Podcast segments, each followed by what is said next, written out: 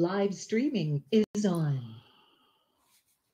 Good evening and welcome, Doomers and non Doomers alike. OMG 132. Yeah, I've got 132. Um, what was OMG about? Ah, it's disrupted my tidy, beautiful introduction. Good evening, ladies and gentlemen, Doomers and non Doomers alike. Label yourselves as you will. Today is January 15th, in the year 2023, and this is meeting number 132 of the Extinction RT, uh, waiting together and separately for the end of things, or at least to get some idea of when the end of things might be, what the end of things might look like, whether it's going to happen, and so on and so forth. I think we've all established it. It's happening. Um, today's meeting, uh, we would like to maybe talk about some of the uh, some something sort of you know getting closer to towards the topic i suppose of, of the in, internal processes that might be involved with um, recognizing the predicament of mankind uh, and where we uh, sort of acknowledge that we don't really have much agency if any in the outcome of the scenario that we're in. Um, we do have agency as relates to our ability to cope with that. Maybe in terms of just the the internally uh, important processes like how do we manage our own um, feelings and our ability to continue to live under circumstances where society and civilization and the ecosystem are deteriorating. So, how do we do that between us and ourselves?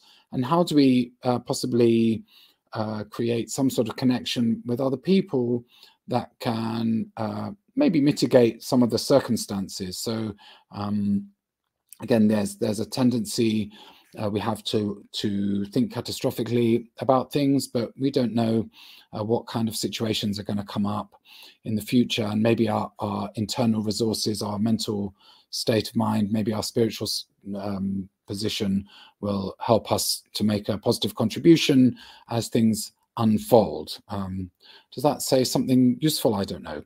Um, we have uh, a, a, a, podcast or a, um, there's a YouTube video in which a chap called Bernardo Kastrup talks about um, various topics. Uh, he's somebody that I'm somewhat aware of, um, but uh, because this um, particular one was posted on the uh, sub, I listened to the whole thing and I found certain elements uh, very uh, interesting and sort of um, illuminating, can I say? And um, I thought, oh, this guy's cool. He's switched on. He knows what he's talking about. And then there, there were other things that he said that made me think, oh, you know, uh, human beings are just useless wallies, and he's one of them. Uh, and uh, I, I, experience everything with this sort of level of ambivalence. Uh, I don't know how other people feel, but um, also I don't know if if anybody who's present here has anything to say about that topic in itself, or you know, would I summarize it potentially, uh, and maybe, or I could just riff on my impression of some of these um, various uh, points that I got from the conversation. As I say, I don't know enough about Kastrup himself to um, be able to talk about anything beyond that one particular podcast. Does, does anybody have any take, or am I just going to be left to waffle on?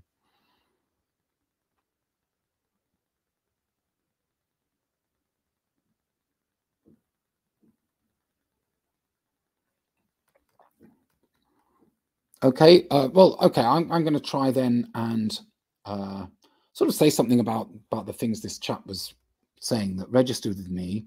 Uh, again, as I say, I'm I'm not really one to take notes um, and do a sort of homework thing. So Ellie, you didn't do your homework and I didn't do mine. I don't. Well, I don't know if anybody did, but um, basically, this guy was talking about. Um, or the well, okay i don't know he was talking about lots of things. So in terms of like what uh, struck me is that he was talking about this idea of a daemon which came up uh, or has come up for me in other contexts where he's trying to follow um, a sort of impulse that he has to doing things which is uh, i don't know what he was describing like there's there's some some part of his sort of inner uh, self no, it's not some part of his inner self. He's talking about basically that then there's maybe a voice or an impulse leading him to do things that he he sees as not being really him. So there's well, from what I understood, he's saying that basically that nature in some way is motivating him to to do certain things, and he wants to. Audio was yeah talking about but yeah. Do you know what? It's quite difficult. I'm going to try not to look at the um the screen share if I can find a way to do it because then I'm I'm sort of following with my eyes uh, what's going on. Um, yeah, that's now I'm distracted. So anyway, so we were talking, yeah, talking about him now. See, that's difficult. But uh, GS, do you mind not sharing the uh, the chat from YouTube onto uh, this thing because I can't help myself um, from looking at it, and it's I'm finding it kind of distracting, and I don't know how to. Is there any way I can make myself not see the screen? Okay, that's cool. Thanks. That's I've just lost my thread, and I've got no idea what I'm talking about anyway. So trying to riff without having any idea what I'm talking about is um, not very helpful because I don't really have very much to say. But uh, that doesn't, I'm not the only one today. Right, anyway, so where were we? So this chap Kastrup is talking about uh, the fact that he perceives something that he called a daemon um, that is maybe the um, some sort of force of nature that's informing him of things to do. And at least part of what he was talking about in this uh, podcast or YouTube video is that he's going to, or he wants to follow this force of nature. So when he's written his books, and again, I haven't read his books, and um, I don't know what his shtick is in general. They're saying that he's learned how to sort of follow this impulse, and it's something that comes from outside of him, um, which again uh, might be considered a mental illness, I guess, in some circles. But to me, it sounded like a very interesting idea. And he talked about how this uh, impulse coming from nature is getting him to do things that he considers uh, are the right thing to do, or he considers that it's um, correct or virtuous to follow these impulses. And uh, oh, good, I'm glad you're here now uh, I, I, hope you can help me out here a little bit, trying to um, relay some of the impressions from this Bernardo Kastrup thing. And uh, similarly, DB, if you want to even text textually uh, bring something up, or Ellie, if you want to, if you pick up on anything and just want to riff on whatever bullshit I'm saying, then please feel free to to jump in because I'm, as I say, I'm just riffing. I've got no idea what I'm talking about. Um, anyway, so there was this um, entity or the, this chap is saying that basically he gets impulses to do things from nature. So, for instance, the books that he's written that I haven't read, um, they've kind of he said that they're not channeled as such, but they've sort of he's produced them as a result of this impulse to write them, and that he feels that the impulse has come from some source outside of himself, and that source is to do with the spontaneous force of nature. I think that's how, that's how I understood it. Um, and I, I think he's sort of referring to this sort of uh, creative and spontaneous aspect of us, and maybe that that's coming from some sort of, um, yeah, again, sort of more global source. So if I get the impulse to do some sort of creative act, or maybe even a destructive act, um, I can listen to um, myself and ascertain that sometimes these are thoughts that emanate from myself inside my head, but other times there's a force from outside of me, but that's compelling me to do something. And uh, I think he was discussing that force. Is, is that right, DB? Uh, remind right, DB saying what he was talking about reminded me of what Gary and Hugh talked about with the uh, what's that paraclete. It also makes me think of the muse too, inspiration that comes spontaneously yeah, I don't remember the details of the conversation between Gary and Hugh because I have no memory of anything. But um, that that that resonates with me. What what you're saying there. I, I think, yeah, and I think he was not only talking about something coming from outside. It was coming from it was coming from inside. It was a, an impulse that he, he couldn't even resist, and that it was nature speaking through him. Yes, it, it was within him, but but it emanated from something other than his ego self.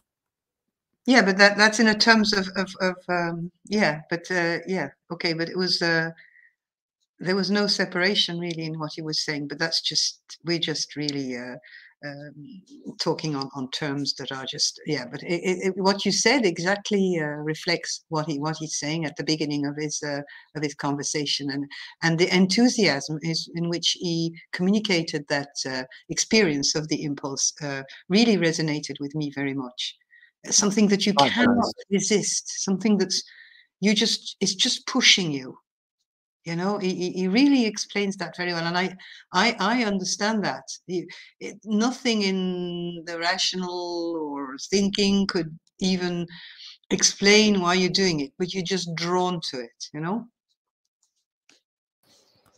Yeah and was was he referring to the idea that um you know sometimes we maybe are resistant to that impulse and he seemed to be suggesting um you know that it's a positive thing to learn to follow that impulse and and he he moderates it. I think it was trying to qualify that he moderates his following of that impulse in terms of if the impulse uh, was uh, in some way uh, going to be harmful he wasn't he wasn't suggesting uh, but in other words if if that impulse came and it was to genocide i don't think he'd be recommending that anybody follow that but if the impulse is going to ask you to make a painting or you know compel you to write a book or you know sail the oceans uh, then you would go along with it. Do, do, i did i understand that correctly? Yeah he, he said at one stage um, uh, that if you're compelled to go in a certain direction without knowing the why that's not your ego.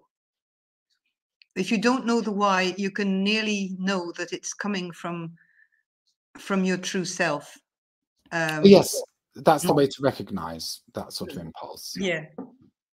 And so, following that sort of impulse, um, well, again, he's talking about that as a positive thing to do. I don't know if I ever follow that sort of impulse or if I tend to resist them.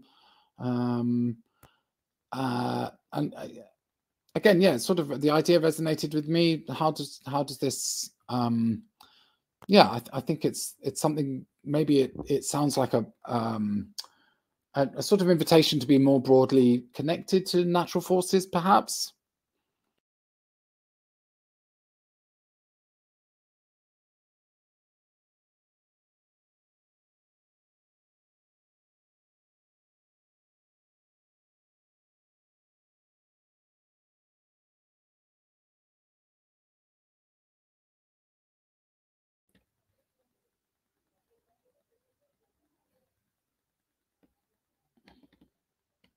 All right. Uh, DB is saying the impulse has to be tempered, but it goes both ways. The force is, the, oh yeah, the forces temper the intellect, but uh, temperance goes the other way too. Uh, I'd never do a job if I totally followed my inspiration and muse all day, every day. I mean, yeah, to some extent, that to me almost sounds like an advertisement for just following your muse all day and every day.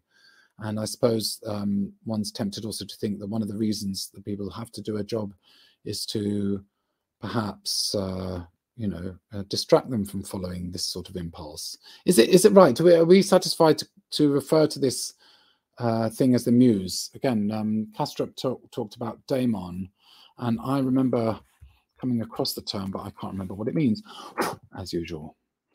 Um, so a, a daemon is it's a Greek term. Let's see no, a demon. Yeah, because I remember he talked about Socrates, Socrates, as we like to call him.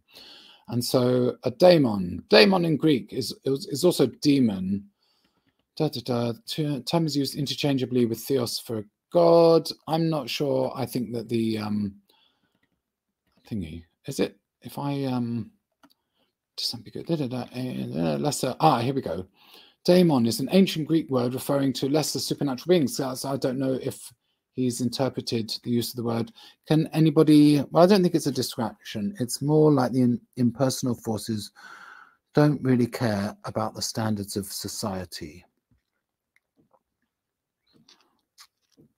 Yeah, I suppose that's that's sort of one of those things where you wonder about the degrees of agency in the way the social system is uh, arranged and whether there's uh, intent behind um, the way things are set up or not, isn't it? So that's a good question.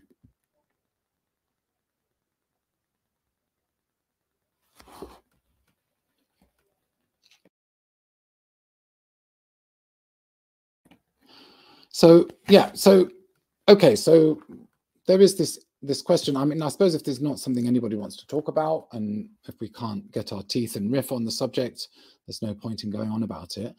But uh, since I'm here already, um, I thought there was there was a sense. Yeah, I, I like the way he was talking about this idea that there were basically impulses that uh, they come inside the person but they're not from inside the person strictly, and it's a sort of muse or a force of nature. And as Inish uh, uh, reminded me, he was explaining that you can identify that impulse being external because you feel strongly drawn to doing it, but you don't know why, and that your ego or your your self uh, or the you know the mundane self always has sort of rationalizations for things. So when you do something and you have a, a, a sense of like, I'm doing this because of that, that's not necessarily that impulse. But when the impulse happens, there's no reason you feel compelled to follow it. That's the uh, the force that we're talking about. And uh, yeah, I, uh, again, just to sort of summarize, my impression is that it's being sort of uh, some way tuned in to the, the natural order of things, and maybe um, it's following a sort of deeper tendency. And um, again, yeah, that resonated with me. I thought it was interesting, and at the same time, I felt like that uh, the guy had a sort of feeling that he had to come up with some sort of theory about it, and he felt like he knew something.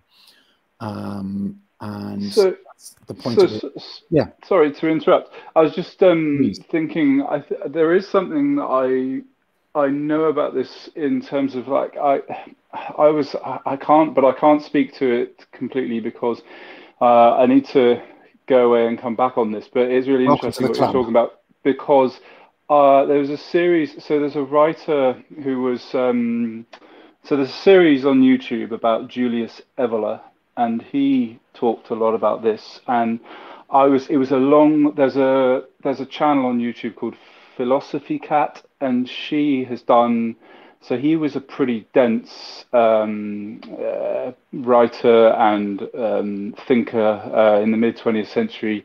I mean, he if you look on YouTube straight away, you're going to find that uh, all like the mainstream just deems him to be a fascist. He did have some pretty spicy views on certain, and he did align slightly with that side of things. But uh, I think it's worth looking at because um, I think it's pretty heavy and dense. Like if you were to, he wrote a book called Revolt Against the Modern World, and in that I'm in a ser- like a long-running series uh, on on this, and I haven't I haven't touched on it recently. It's quite uh, heavy. She's done some really good series on it. Uh, the the um, production quality on it is actually really good. But I, I sort of I was sort of taking in the first few videos, and I hadn't. Uh, but the, the the next video in the series, which I was sort of uh, it was a while ago, but it was they they were touching on this very subject about um, the, the topic of daemons um, and how we all have a daemon. Um, and I can't speak to it because, as I say, I can't remember what his thinking was on it, but it's somewhere along, you know, aligned with what you're talking about. And and he, Evola is very much in the sort of he, he thinks that that uh, humans have been in decline since like like eons. Like it's crazy. Like he, he sort of deems it to be way before. I mean, what he classifies to be the modern world is kind of yeah, not not the 20th century, but going you know back kind of much much further back, um, which is quite interesting uh, take on things. But anyway, I'll see if I can link the the channel because she's got some good uh, videos about this guy, and he's written some. From what I understand, to even attempt to read the books, you kind of need like a pre a pre-former, like a like a little um, starter to sort of get you in the frame of mind to understand it. So actually, yeah, sounds quite her videos are quite good because she's like quite clever and she's read them all and yeah she's got quite a good channel. But yeah that, that's some that's my sort of thoughts on what you're on about. But i haven't watched this chap that you're talking about but i'm sure it kind of yeah links. Yeah i've got i just i found one of the videos. I think i, I started watching some of those and, and didn't get all that far with it. I think possibly because just because it's quite a long there was a long series of things uh, and there's so many long series of things. Um, so yeah, again, Evola, I don't know. Um, I've I just thought I'd take the opportunity while someone else was talking to see what's going on and um, see if there's something a bit more concrete about Kastrup was referring to as daemon. And I quite like the idea. Oh, wall of text. I I quite yeah, I quite like the idea of um, sort of riffing just just like this on something I don't know about because I think that's uh, I don't know. I, I, I, like being in a place of not knowing anything because I think as soon as anybody seems to know anything about anything, uh, you just think you end up thinking they're an idiot. So if you think I'm an idiot to start with, then you're not going to be disappointed. Um, now uh, we've got this whole idea of uh, daemon. I think uh, it, it, looks like Kastrup's um, into Jung, and again, I don't know very much about Jung. I haven't really studied Jung. Um, and I'm, I'm, basically I'm completely out of touch with uh, most sort of cultural things. Um, yeah, okay. Divine Beast says they don't know either. Uh, I think that not knowing is a thing. I mean, this is, I suppose, the thing. And if no one else wants to talk, and then I'm just gonna. Um, yeah, I know. Inish knows that that she doesn't know. Um, and I think knowing that we don't know stuff is quite important. And and and listening to Kastrup, I quite enjoyed um, his um, talk until I thought, here's a guy who's starting to a little bit feel like he knows something. And uh, we can't kind of help ourselves, I guess, from feeling like we know something, because otherwise you end up in this sort of state of almost impossible ambivalence, and it can it can provoke, I think, anxiety a lot of the time. I know, I know that I feel that the extent to which I don't know anything makes me feel kind of anxious. Um, but at the same time, I feel like instead of defending myself against that anxiety um, with then starting to pretend that I know something, that I would rather try and reconcile this not knowing with some ability to feel sort of secure in that. Um, and uh, at this time, and again, this is where you know we've we sort of talked about whether or not there's much of a benefit to uh, paying attention to to world events, and I'm increasingly um, thinking that there isn't. But you know, we want to sort of try and create a a theory or um, a sort of narrative in our own heads that we sort of feel like we know what's going on.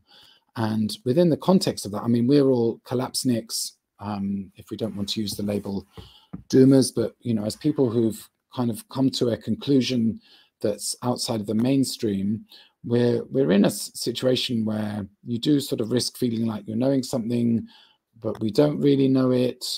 Um, and uh, yeah, I don't know. I don't. Again, I don't know where that's going because I'm. I guess I need someone to jump in and and uh, sort of either bat back or whatever. Uh, usually, GS has something to say, but today he's uh, distracted. Um, listen, Ellie, do we want Bob, to? Listen, Bob. I mm-hmm. think tidy Bob. Sorry. I mean, they. I think that what you said is extremely good on that uh, video of Kastrup. Now, some of us haven't i've watched it some of us hasn't. So it's a little bit difficult to exchange uh, in a group when not everybody has you know we've done that before and we've talked about a, a, post on on reddit that was nice that two of us liked and the other people hadn't looked at it. So it was the conversation we would have needed to plan that in advance and that we would have taken notes or all of us watched that to talk about it uh, um, I, I, think that this uh, this video um, represents uh, uh, one in many um, rare uh, insights of interesting people who are exploring the same things we are exploring really in a different way and probably with different approach. So we we're kind of going back on things that we've already we're familiar with. When i, I felt when i listened to him a familiarity with what he was uh, talking about i felt okay guy yeah i know what you mean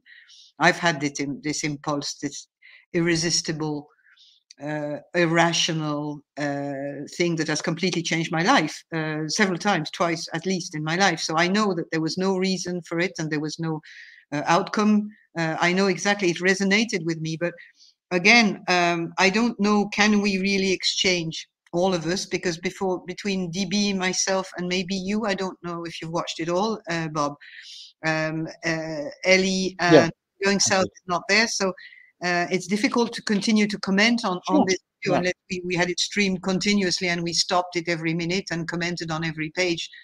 Uh, so um, if there is uh, there is one thing I think that we can get out of this is that there's more and more people on on the internet now uh, that are sharing these uh, these sort of uh, modern mental I say not gurus but you know these sort of insights and uh, what I want to analyze a little bit is to see where he's going with this I don't know this guy you see it's just that that video just came out of the blue um, I don't know if this guy is a, is a guru. I don't know is he got a lot of people that he's trying to get, or is it just sharing his experience? Uh, does anybody know about him? Uh, because what I see in YouTube is uh, he's the executive director of Essentia Foundation. So um, I don't know. I don't know what it is. I have no idea. We we get a lot of this stuff. I find a lot of this stuff in my feed too because I'm interested in certain things. So I get I'm get directed to people who are using words that I'm probably that are probably in the algorithm in terms of ego, reality, meaning, culture, and that gets a soup of people that will you know that will pop out uh, as Alan Watts does and and few other people like that. But we don't want to be too. Um, I mean, it.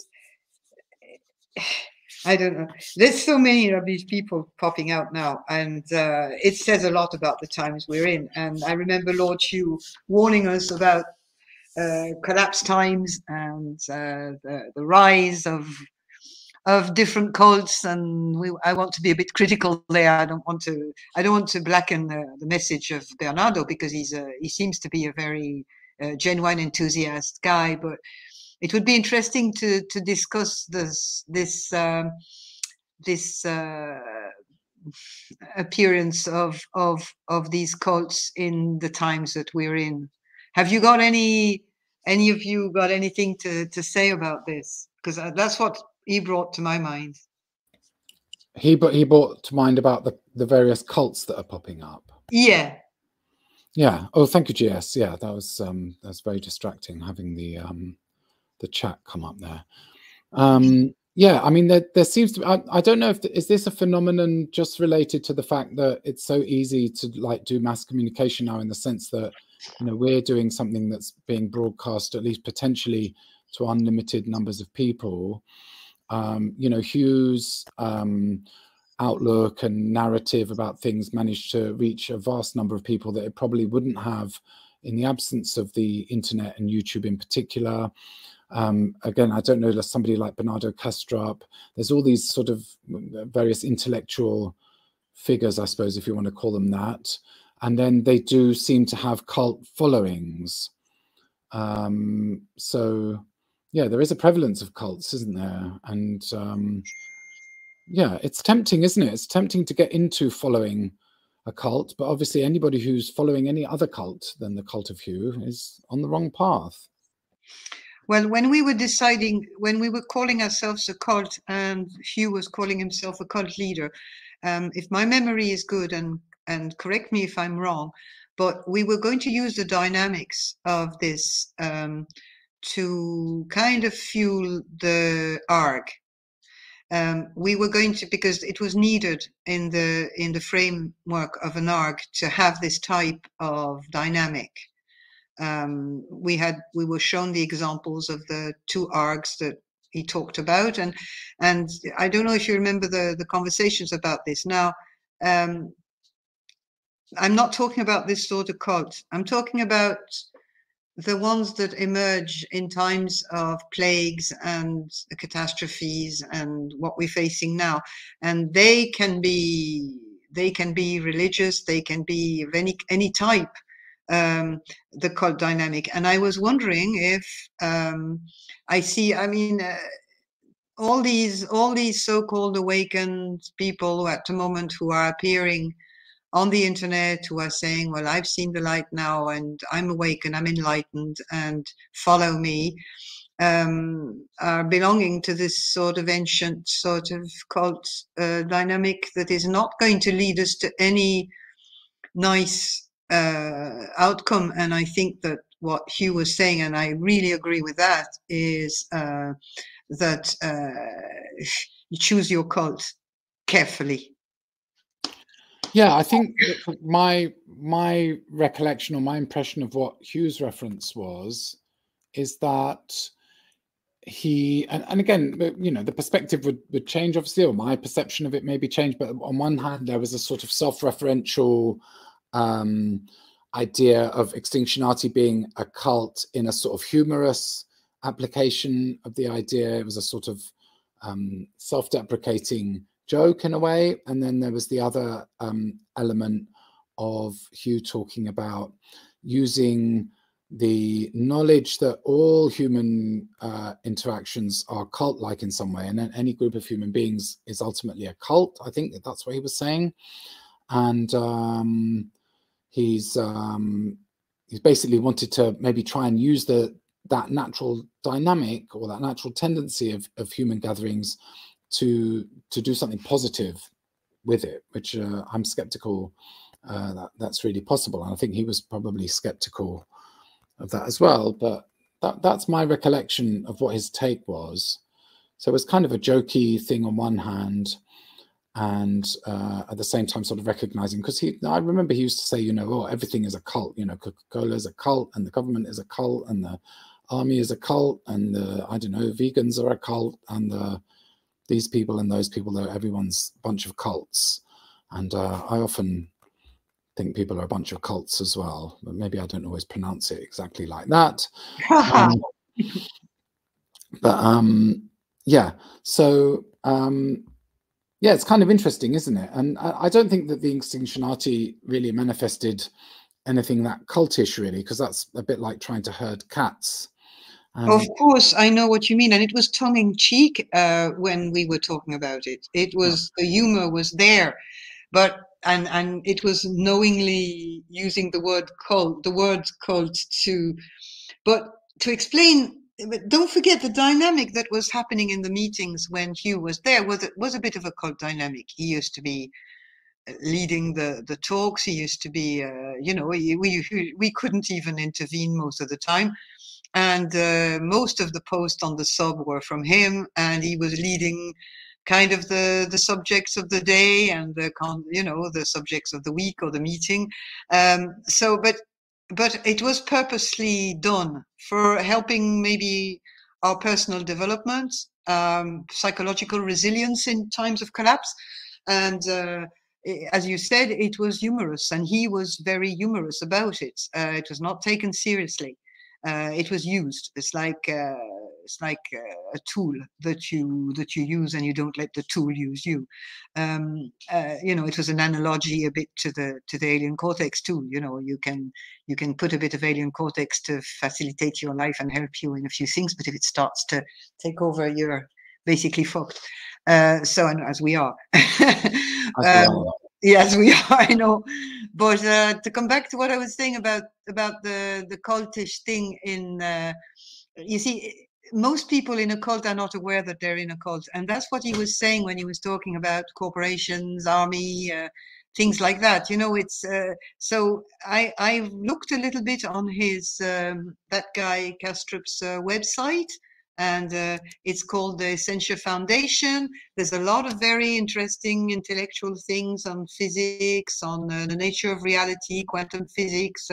There's there's plenty to read uh, you know, uh, there's not, uh, it doesn't have a lot of, and I think uh, I'm going to look at it a bit better and and maybe report back when I've kind of studied it a bit because, but that that video was for me the first part mostly was um, um, very good. Um, he was sharing honestly an experience and he was kind of but on the other hand i'm always cautious so i want i want to look into it a bit more I'm going to I'm going to study a little bit his website. You see, it's like we've had a few people who have come up on the sub um, who have very kindly uh, shared very interesting videos and talks from people uh, that are on the in the internet. They are like, and I have gone a bit deeper and looked, and then I come back saying, "Oh, I don't know. You know, it ends up by that one is talking about aliens or UFOs. The other one will be. There's always something that you find out that suddenly is just. Uh, but on the other hand, uh, it was good material for conversation. And we we've talked about this uh, this impulse there. That is that is that related to? Would that be related to the notion of synchronicity too?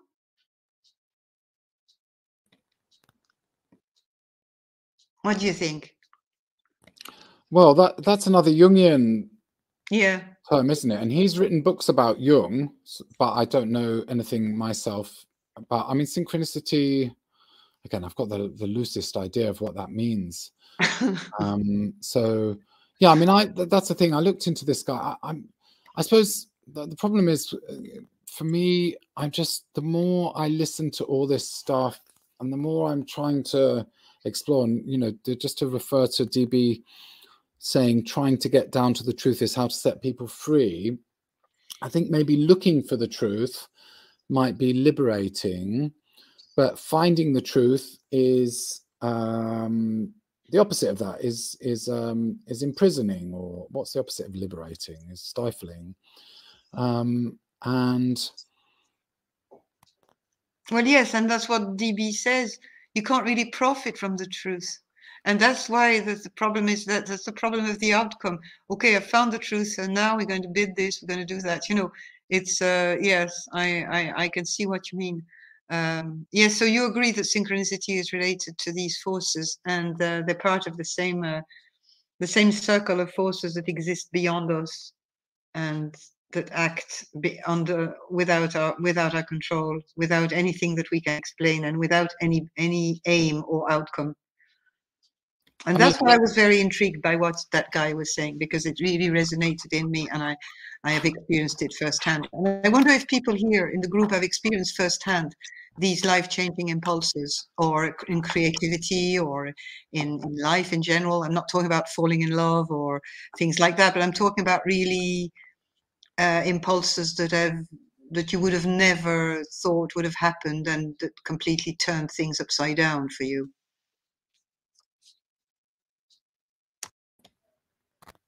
Yeah, does it does it even have to be something that turns things upside down? No, not necessarily, but you know that could just yeah, but not necessarily. You're right, but just ha- something that happened uh, that you hadn't decided and that you were drawn to, that you couldn't resist, like if you were taken by a river.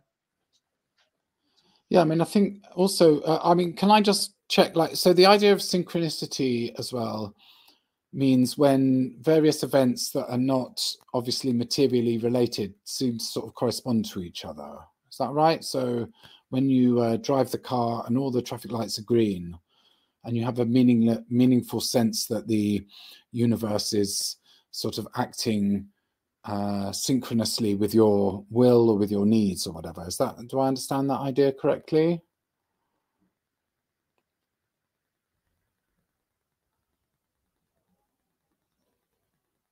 Is that synchronicity? Okay, well we'll leave No, that. synchronicity is uh, phenomenon that that are that you notice that will be happening at the same time in different conditions and with different but but they are happening at synchron means in Greek soon chronos means at the same time. Yeah, but things that are happening at the same time that seem meaningful for happening. at the Yeah, same time. So when you have a sense yes. like, uh, I'm trying to think actually, um, trying to think of an example. But as I said, that was my only examples like when the traffic lights all seem to be green at the time that your car is going through them, is one example I would have thought. Or if um, I don't know, when you go somewhere yeah, I can't think of any examples. But basically, when those sort of magical things happen, that the universe seems to align in a particular way to make things happen that suit our needs or desires. Is that it? Yeah, We need, yeah. Come on, DB, you must have an example of synchronicity. How, oh, it happened to me in the office, but uh, spent time with a wolf at a sanctuary before I went. Sorry, I'm not reading that very. Sorry, I'm I'm going to read out um, from DB. Yes, I think synchronicity is related to the impersonal forces slash demons, etc. It happened to me in the Air Force before I got out. I spent time with a wolf at a sanctuary before I went into the military. When I started going through training, all three squadrons I had in the Air Force were called Wolf Pack. Ah, yeah, that that I understand that. I really feel like wolves hurried me out of the military to be where I am now. So the yeah, the sort of that's that feeling that um, the forces of the universe are kind of aligning in a way that's meaningful to to somebody. Yeah, that's kind of curious. So, I, I don't even think it's it's you can even detect the meaning the the the meaningfulness, if I may say, the the sense of it, um, uh, because you probably will see it. Uh, if it's a synchronicity, maybe because you get a you get a, a, signal. But the impulse that he was talking about and the the impersonal forces he's talking about work in funny ways and uh, you can always try to rationalize them at the start and say uh, doing this for this or that but at the end of the day it's uh, it's it's it's a force of nature that is that is pulling you or that is pushing you or that is carrying you and uh, there's not necessarily a meaning that you can grasp in it. And I, the humility of the of what he said about this was very striking because uh, it's an egoless process if you know what I mean. Yeah, you had to sort of yeah, you had to, you let, to let your ego out of it. You have to surrender. You have to accept. You can't. Uh, it's not you that's acting. It's not you that's working. It's something much bigger that's working there, and you won't even. You can't interpret it. You can't put a meaning. You just. You are just in it. And so yeah so for some however incomplete our understanding or certainly mine is of, of of this notion, though there's something that's resonating with us and maybe within the context of the narrative that we're interested in, um, is is this? I mean, I suppose to me, yeah, I don't know really. I suppose uh, I, I need to really think about how this this applies to this scenario. But I suppose when we're we're talking about mechanisms for strengthening ourselves internally, uh, do you have some idea of how listening to this um, impulse might be useful to us. Um, I guess I would suggest maybe something like as events uh, cause society to change, maybe this kind of um, uh, allowing this impulse to guide us might be a useful tool. But I, maybe it's it's not cold. in terms of usefulness that we should think of that. Mm-hmm. It's like we're in a game, and you take a, a, kind of a gamble on something, and you just uh, you just go with that. And I, I don't think we need to, to, to to find any use, or if we start to think that way, we're entering a, a dangerous territory. Um, oh, you have to go, Bob. Okay, so going south is somewhere else. Bob is, I don't know, probably gone somewhere. DB cannot talk. Um, so it's me and you, Ellie. Um, so are you still there? Uh, this is a funny meeting. Uh, okay. Uh, so, but while we're having a recess there, I wanted to uh, share with you an idea I had. I'm still here. Yeah. Oh, good, good. I exchanged a message with um, with going south the other day or yesterday or the day before because we're coming up uh, in a month um, to the anniversary of um, Hugh's death, which was on the 17th of February.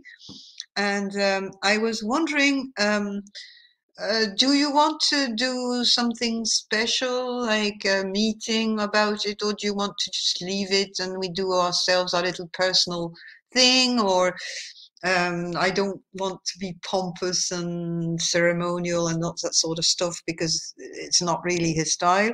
But of course, we all remember him, and we might remember him in our hearts, you know, in our own little place. And we don't have the. I don't know. I'm just throwing it out there. Uh, yeah, I think. I think, would I be think that could be nice to just maybe. Well, just maybe everyone can.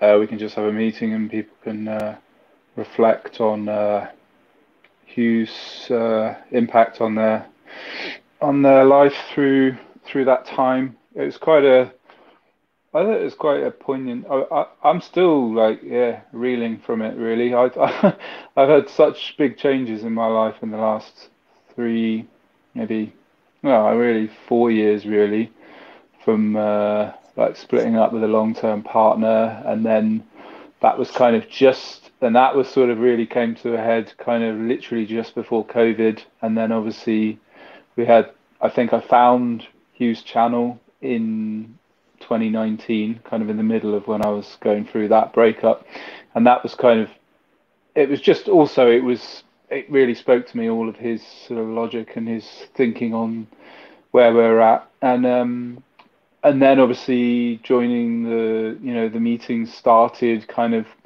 I guess I started joining them yeah it was kind of right around when, when the lockdowns started I, I, I from what I remember.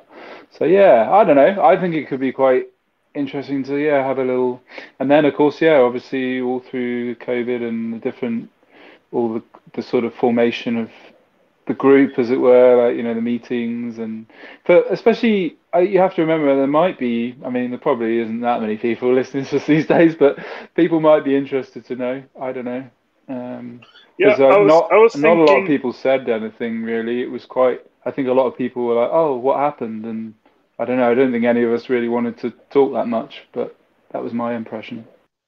I was thinking that uh, we were so lucky to have. Uh, or lucky. I don't know if lucky is the word, but uh, in any case, uh, we had a live uh, show uh, when when Hugh you know was hit by by the blood clot or the the thing, right? And and so so he was actually talking with a special guest, I think, on a Wednesday show or something. Uh, when he, he he just disappeared from us, right? he just went offline. Uh, and so I was planning for myself to to to watch that recording, you know, to process what what had happened, but I never did, and I think that's kind of an emotional reason uh, that I didn't. Uh, so so I was just thinking that maybe watching that half hour or full hour. I, I don't even know how long the recording was, but but maybe watching the you know maybe watching the last uh, 20 minutes or something of Hugh being live with us uh, and then just uh, disappearing from our lives uh, even though he he he was sick and then died like uh, five to ten days later. Uh, so i was just thinking that might be a way to kind of process it and we could you know play and pause and play and and let uh, different members uh, reflect or talk about it. So that's just a suggestion that I throw out there. Yeah, I like it. I like it because it's a tribute. And yeah, when he disappeared, it was he, he, disappeared after about 30 40 minutes and we continued a little bit but we said after that that we were going to interrupt it because we were not. I think i was there and there was a few of us and we were not prepared to interview the guy recluse that he was talking to and it was a guy they were a specific subject that they were going to talk about and nobody was prepared so we shortened the, the meeting and we we were hoping that hugh would come back online and of course he never did.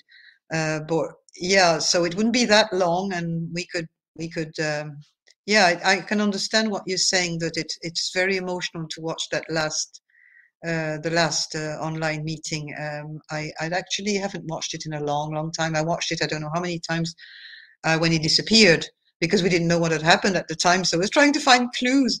I was trying to find if there was not men in black who had come to yeah, take him away or something.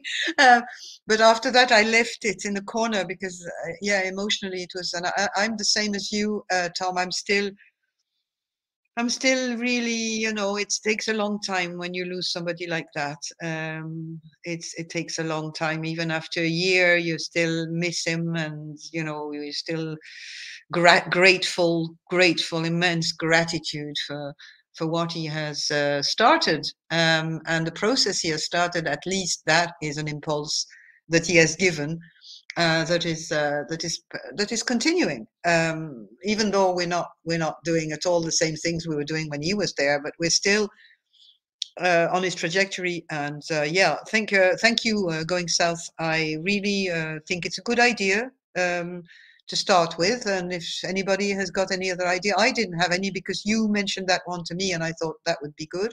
I didn't think of anything else apart from personal things. Um, but as of now, what is the 17th of February? Is it um, is it a weekday or is it? Let me have a look on the calendar. Uh, February, February. Wait a second now. 17th. It's a Friday, so no. So it could be the weekend, uh, the 19th after that, the meeting that's after that, and we could we could do what you said if you wanted to to to do that.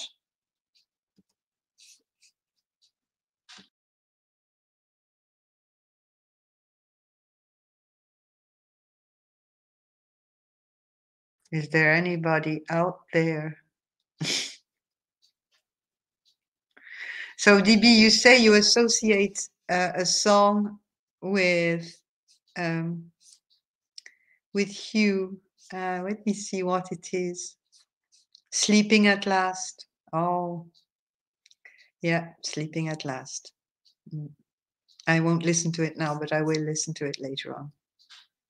Yeah um, Gary sent me a beautiful poem from uh, Walt Whitman um, on the same subject. I'll post the link uh, in a minute. Yeah, yeah. Okay, so that sounds good. Um, anybody uh, wants to continue on the subject of what we are talking about before? Mm, on uh, the Oh, Walt, yeah, Walt is Walt Whitman is my one of my is my favorite American poet. Definitely, definitely. I discovered him very young, and he really speaks to me. Um, it's it's not only speaks, he speaks to my heart immediately. It goes straight to the heart.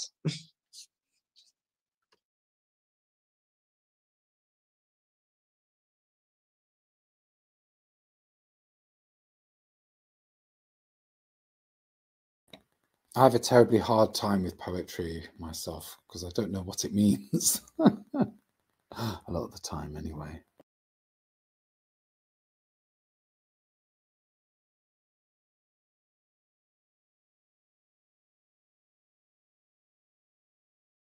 What do you mean? What do you mean you don't know what it means? Well, it's a sort of, it's not the same as like, um, I don't know how how do you say that? What does it mean? You know, poems are they're funny, isn't it? You're never quite sure what they're. Well, I'm never quite sure what they're saying. It's a sort of music, isn't it? Where if you try and understand the words, that's uh, just what DB has written. Poetry is like music. Oh right, okay, there you go. Yeah, it is. That's what it is, and that's right. why it can it can reach uh, levels that that are not uh, can't can't be reached by prose because it's so connected to music. It's the it's the it's the the musical side of the language, which mm-hmm. is completely different to the the other use of language, which is usually reductionist or rational. So it's it's like perverting the language's purpose to a, a higher purpose, you know. Yeah. Uh, yeah. Mm-hmm. So I remember in school they used to try and explain poems by making you break it down into elements of this and it oh, yeah. horrible it's dreadful. Um, scientific process, and I think that that's dreadful. Yeah. Yeah, yeah. Mm-hmm. I I posted that that poem there, um, Captain, my captain. Mm-hmm. So there you go.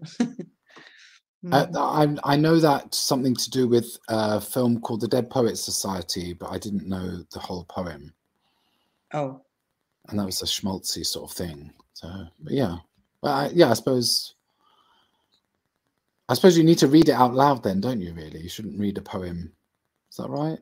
No, and they come to you, you know. You should oh, you should listen to I think the, my my favorite way of of uh, encountering poetry is uh, readings.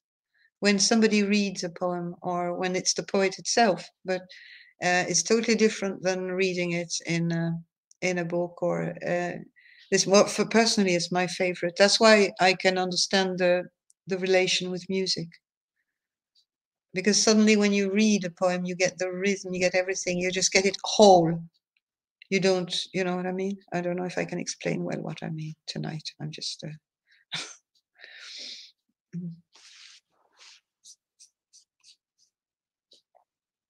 yes, it's lyrical. Mm. So we have. Uh, we have not we have stopped talking about Bernardo Kastrup um, because in fact uh, the second part I mean the first part was very interesting because it brought on the idea of of uh, nature working through you with impulses. The other part was much more. The second part was much more things that we have talked about a lot, and I didn't find anything new in what he was saying except another man who's trying to to make sense of certain things and who's trying to get uh, to know himself better and who's who's following. So that I, I, I think it might be uh, it might be just the moment to, to stop talking about that that thing. Um, is there any other things that um, because this week um, I don't know I don't listen to the news anymore at all because I have too much to do with um, putting up with the weather and my daily life. And also, I'm not really don't want to listen to the news. And I'm not on social media, so I can't bring you nice new things about what's going on in the world. But I was discussing with Tidy Bob um, the Chinese um, onslaught of COVID cases uh, in the last couple of weeks uh, and the millions of cases that are happening and the bizarre way that um, the Chinese government and party made a U-turn on their policies of zero COVID and and the immediate response, which was travel uh, allowed, work allowed, and then uh, circulation of a virus that's causing a lot of deaths and a lot of infections and probably a lot of effects on the Chinese uh, on the Chinese economy and Chinese daily life. So, uh, have you heard anything um, more than I have on that subject? Because I'm kind of wondering what is the agenda there from the Chinese authorities? What happened? Yeah, I'm I'm wondering about this as well. Like I can't get my head around it, but I the only thing that I can draw a parallel with is the on like the geopolitical level when you see that what's happening that China and um, Saudi Arabia and Russia and all of the BRICS countries seem to be, you know, gearing up for this this rapidly separating world where they're they're moving to start doing deals together. I mean, you had uh, the you had Xi in Saudi Arabia. You know, they brought out all of the pomp and ceremony, and when Biden went, he just got he barely got like a high five or something. And and um, you know, the the world is realigning before our eyes. Well, it already, I suppose you could say, with the in the last year with the whole Ukraine situation, that China is now looking to do deals elsewhere and the whole Silk Road thing, and and maybe it's part of the sort of kicking the nuts into the you know the supply chain side for for things that the west needs. I i don't know if that's kind of like that's maybe it's like a sort of sabotage. And then of course all the economics where of of the you know how they've basically done. So saudi arabia have the oil uh, and resource economics, you know, all of that is being aligned so that they're all starting to do. So we're moving towards like a petro yuan as opposed to the petrodollar. So, you know, that that would kind of maybe make sense that that that is part of the strategy. I don't know, like, I don't think you can believe anything that's coming out of China in terms of like what their reasoning, uh, you know, when their official line is, whatever that is about COVID deaths and the severity of the COVID. I don't. I mean, why would it be? I don't understand. It originated there. Why would it suddenly be worse than? I mean, we're all over it. Is it because is the? I guess the mainstream media line from the West is that their vaccine was no good. I. I mean, it, yeah. I just think well, that's that what they're, they're just, saying, isn't it? That the Chinese Yeah. vaccine was shit. But I thought they're saying now that this vaccine is shit. Yeah. I don't. Yeah, this is this brings back this whole. Who knows? No one. What is what is going on here? This is really the thing. What the fuck is going on? I thought we weren't dealing with this.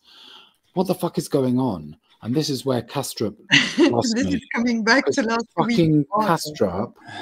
he then speculates that he's got some idea of what's going on, and that's the point at which I thought, no, you're a nincompoop. Um, and um, okay, yeah, Ellie, come on, throw us something here. What the fuck is going on? Is there something called COVID? Is there a vaccine? Is the vaccine really trying to wipe out humanity? Is COVID going to wipe out humanity? Because there seems to be like these contingents of people, and I mentioned this to Inish the other day, I think, where it seems Yeah. like all the people who have um, what I mean, first of all, a lot of people that I consider, not that I'm considering myself some sort of authority on the matter, but people that I consider who really have insight into lots of topics, then seem to be completely unfucking hinged about COVID. And there seems to be a contingent of people who still think COVID is like the end of the world and saying, oh, we should be masking and there's long COVID and this is terrible and it's awful and blah, blah, blah. And then there's this other contingent of people going, there's no COVID, stop worrying about it. Who gives a shit about it? it's all finished and it's past and blah, blah, blah. And you need to worry about the vaccines, not the, the illness. And that's it. I have no way of gathering myself some perspective on anything around this whole scenario. And China suddenly decided to like let everybody die or what the hell? I don't, you didn't have COVID. Live streaming is on.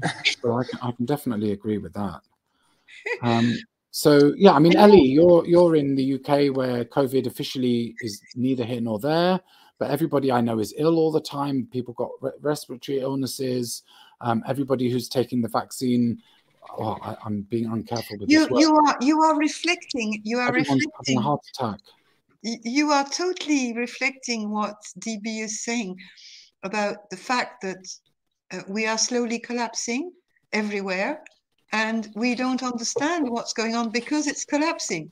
So China, eh, China's plan, we was we were discussing that uh, China, China's uh, Belt and Road plan is collapsing due to supply chains and disruptions due to all sorts of factors. So they had to get people back to work because the economy is collapsing.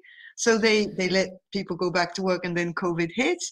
Here we're, we, we're, we're dealing with denial, uh, denial of being taken for a ride, most of us, and also of uh, a collapsing health system everywhere that's not Mm. even able to face to face the normal amount of, of sick people that are presenting themselves sick because of our uh, global industrial civilization, most of them.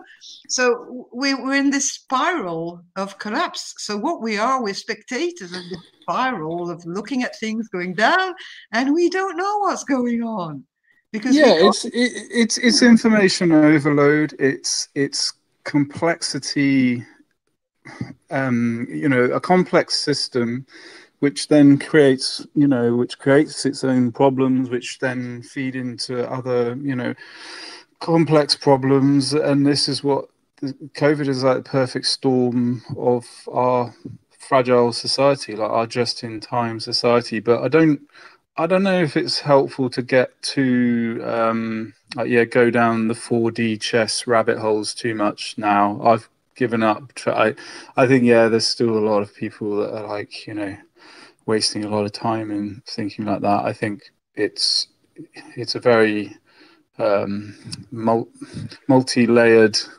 set of so you could start dividing it into yeah like i mean clearly like it it probably was you know something that got accidentally got out of a lab i think we can say that but then like i mean this why why i mean why i'm saying Yes. i'm questioning saying oh i don't know if china is deliberately now like actually just locking people up just to screw the economy. I mean who knows? I haven't really bothered spending time thinking I mean, what use does that do? But i would say i think it it, it, it kind of you could see that that could be a thing but then i don't know everything like, there's so many you could just en- spend endless time on the internet it's like the information overload on all this kind of stuff is just you're never going to know like you know. It's a bit like you know we have this idea of like we tell ourselves stories about historical events like the second world war and things and people still cling, cling on to all the narrative around that and we seem to have clung on to it so much that now it's almost like this myth about who we are as a nation in the UK and things. And I clearly it's not all true the way that you were told in history books so like I don't know what yeah. But I, I think from our point of view it's just like yeah just watch and marvel at the craziness of it all. I mean it's pretty incredible times to be living, but I don't think you'll ever be able to make sense of it all. So I guess you just have to focus on, yeah, the things that are important now and trying to not, yeah, get sucked down the rabbit hole too much. Um, but yeah, I don't know. It's lovely. It, I, that's why I did love Hugh because he had so many crazy rabbit holes. It was just like, oh my god, like where do you go next? It's you know, and the guests sort of made it more real, didn't they? Because a lot of these people that we spoke to were, you know, Kevin and people. I mean, what happened to him? I don't even. Has anyone seen his channel lately? What does he think? He's joined Zelensky, I think. Those are the people after his own heart, I think. But no, Hugh's genius for spinning narratives. Um, that was something else because it, it had this for me a combination of sort of familiar themes that I knew about, um, but also bringing in new angles and yeah, that's that's so rare. I mean, the um, the question that comes up is it is it worth like just really actively disengaging from any of these narratives now? Yeah, I don't think Hugh was that bound, was he? I think he was quite flippant about contradicting his own uh, stories, and that made it even more interesting and intriguing.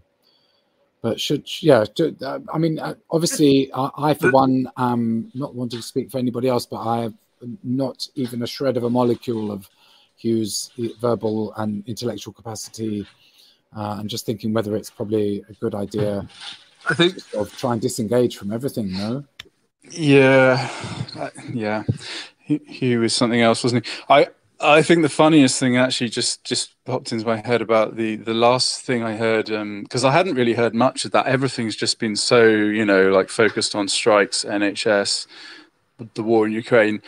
I was like, I was quite amazed. I didn't know there was that. Um, oh, which MP was it? It was in the news the other day. Um, he's been like fully suspended, and he's just recently been tweeting that uh, COVID is a genocide. The vaccine is all you know designed to take out you know it's a new holocaust and he's been like fully removed from his you know he's under investigation or like basically you know had some disciplinary I, I can't remember who it is though but i was like bloody hell that was like it's quite something that you know yeah an active you know mp in parliament was because you had a few people standing up you know during the whole lockdown thing and there was a there was some very strident few of them, but they were there. Um, trying to think who they were now, and they were they were mainly speaking out against the craziness of the lockdowns. You know that it was destroying businesses and just just the absolute, you know, um, complete over the topness about it. You know, like how you know, basically locking up all the, the healthy. You know, um, and and and just the restrictions. Uh, but but this was yeah, this was like another level. This guy was like yeah, he he'd fully been down the rabbit hole, so to speak, and was yeah going with the full bore you know narrative that it is actually a bioweapon and all this kind of thing. a guy called Andrew Bridgen. Andrew Bridgen, that's it. No idea yeah. who he is. I don't know if he's a Tory or Labour. Not that that is a distinction I think he might anymore. Have been Tory. Not that it ever was. Um, but yeah, there was a guy called Malhotra who got on the BBC recently and was interviewed and said some something about the vaccines not being that brilliant. And there's been a massive backlash about that as well. How could the BBC allow such a terrible? Mm, mm. Um, but yeah, again, nobody's. Yeah, there's no, there isn't, there isn't any anything you can get a grip on here at all. Yeah, so as Inish is saying, things are just collapsing. Uh, yeah, I mean, if you were saying yes. Sorry, yeah, I mean, if you were being really cynical, you would say, well, you know, if if you if you um, think there's like some dastardly plan here, then I mean, particularly in this country, perfect storm. Like, yeah, obviously pandemic, lock down the whole population, and then you completely fuck the NHS because it's just exacerbated the problems, the pressure it was already under because you you have now, you know, delayed all of those people who should have been treated for things, you know, two years ago. So you've just added a pile more, you know, um, patients to the list, and so it's just you could say was that a deliberate policy to to finally destroy it? I mean, you know, you can get there's just so many, but I just don't think that particularly politicians, they're not competent enough. I mean, yeah, okay, there's like super wealthy people are, but I just don't think that human beings are actually that competent to. Yeah, there's people that have got certain goals and they try different things, but if anything, this whole plan that the the WEF, the World Economic Forum, were sort of talking about. I mean, how's that going to pan out now that you know we've just literally kicked ourselves and shot ourselves in the foot? We've cut ourselves off of the world's biggest energy supply. We've stolen all the money that they had in our economy, and they've said, "Okay, see you later." So now they're going to line, and we're going to we're, we're going to be the poorer for it in, in the future. You know, I mean, in, in what's left of, of the resource wars, and it could lead to nuclear war. I mean, it's not looking good, is it? Every flipping day, we're sending more weapons, more tanks if we get this really cold snap coming in Ukraine in the next for the remainder of the winter, I think some people think there's going to be a full on cold snap because I think it has been relatively mild. Then maybe Putin will send more tanks in, and you can see what he's doing though. He's playing the long game in terms of destroying Ukraine's energy, um, and it is. I think he's even said it is a direct war against the West. It's not about Ukraine. It's about kicking America in the nuts and getting them out of Europe but that could easily escalate. So dangerous, dangerous situation. yeah, the Americans could start a nuclear war, and I think the plan is to get the European industrial sector to move to America in the last gasp of the American Empire. So you can drop Europe in the shit there. Um, all the car companies and you know heavy industry will move to America because their energy is affordable and Europe becomes a sort of backwater. But in a way, that's a good thing. I mean, I'm looking forward to see how England. But America doesn't have any. Um, America doesn't have the right type of oil. They don't have that the heavy, thick stuff anymore. Like all of this, this decent oil is yeah. is not. Who it's has not that? in America. Uh, I, th- I think it, well, a lot of it is in Russia and uh, some in the Middle East now. I, but the, the And it's Venezuela. not. They And they Is it could. possible that the Americans don't don't know that well enough and they're deluding themselves? So Well, they're it's- everything and then die. Oh, yes, please. I think it's more just it's more just actually that the the market demands. Like I heard this oil. I don't know if I posted that. There was that guy, but Art Berman, and he was saying it's just like basically what you need the investment you, to just suddenly re-gear like the whole refinery.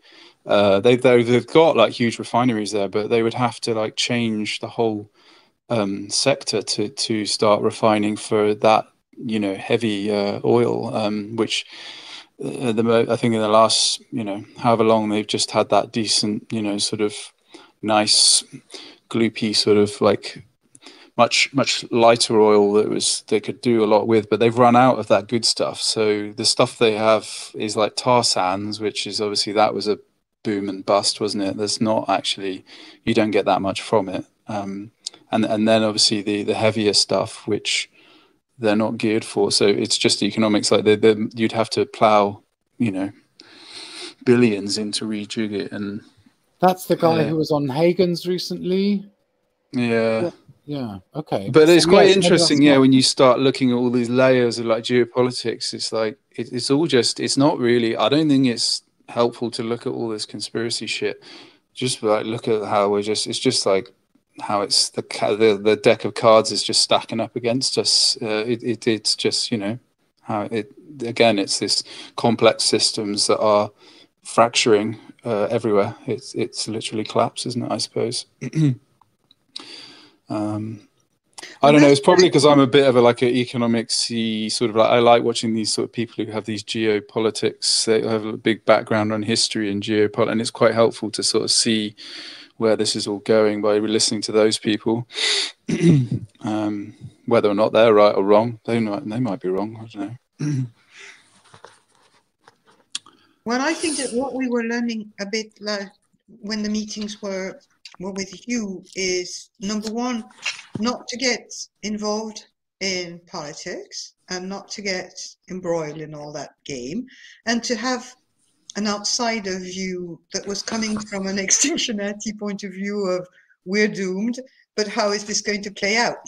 Mm. Uh, we're watching for the signs of managed extinction as we have been warned that could happen. And we've, Mm. we've, we've managed to, to detect them in certain operations that happened the, over the last two years, but also that's why I brought up the subject of China, because an enormous machine like the, the Chinese Communist Party um, making a U-turn of such a, a size, like because for months we were hearing COVID zero and we were seeing people being imprisoned and people being locked into their houses and everything, couldn't go to work, uh, couldn't travel in the world around the world. The, the, the economy of China was fine, and suddenly, bang, so those are the things like this is not because I'm interested in politics or in information. It's just because this is a symptom of the absurdity of, of what is of is happening in a collapse because Mhm. there is absolutely no rational explanation of what Shefa China is doing at the moment. I can't. I, I I've read a lot of things. I, I cannot find anything. It's just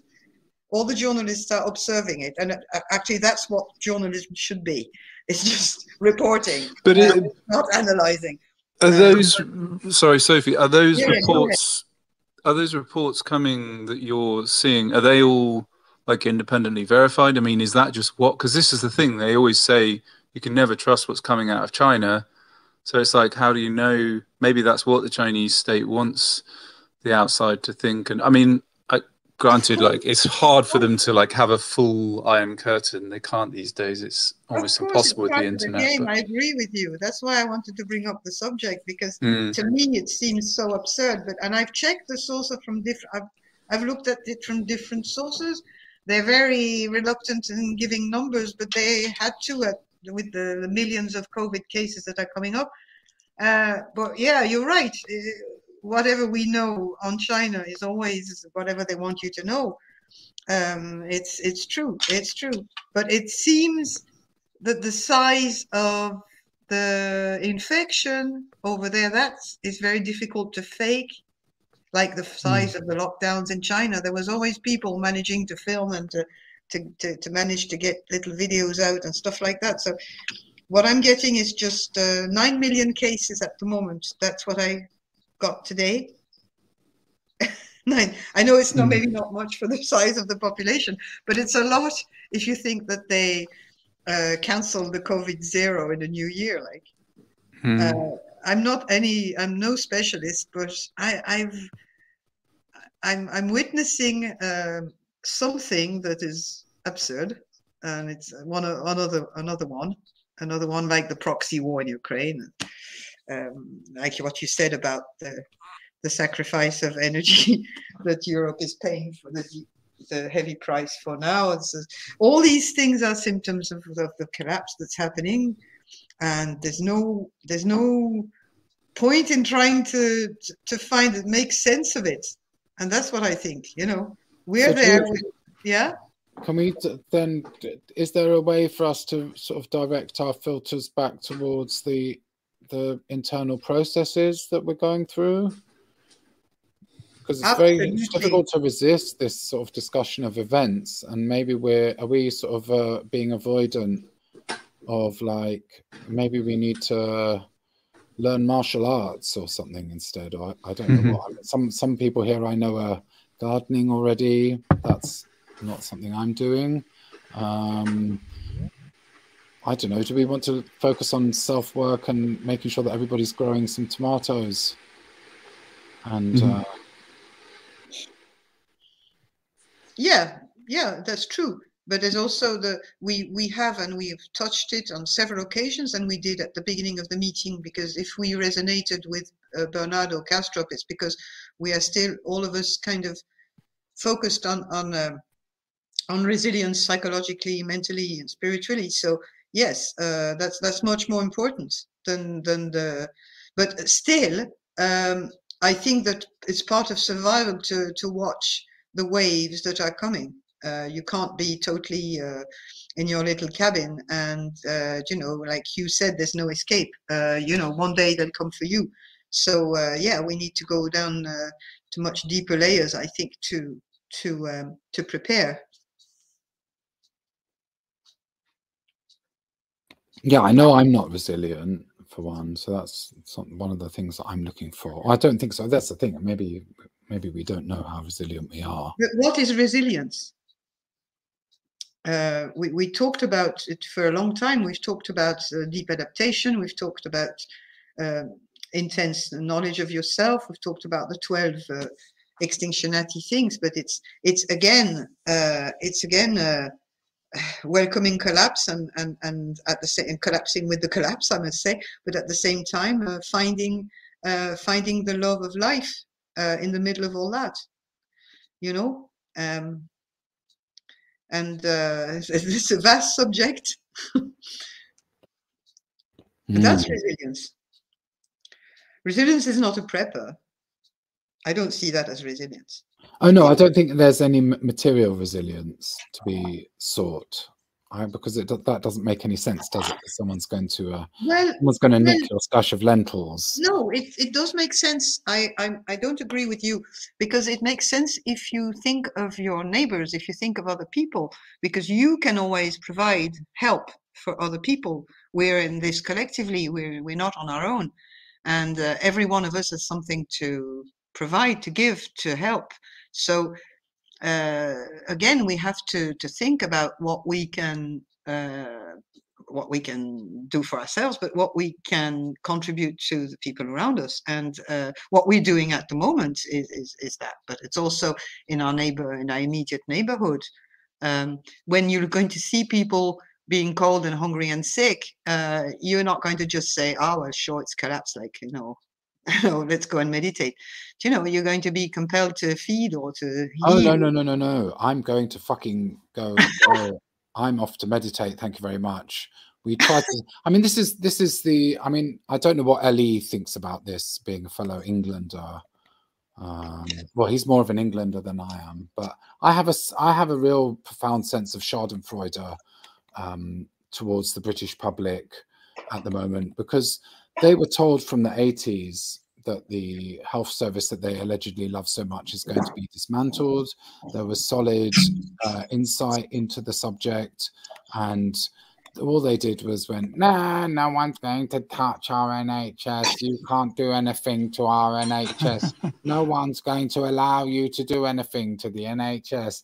And now there's no NHS and there's people dying in corridors. And uh, I do dislike myself for uh, thinking this and even saying it even more. But I think, well, fuck off, just fuck off, drop dead already. I don't care, and you know, I kind of don't care if I drop dead either.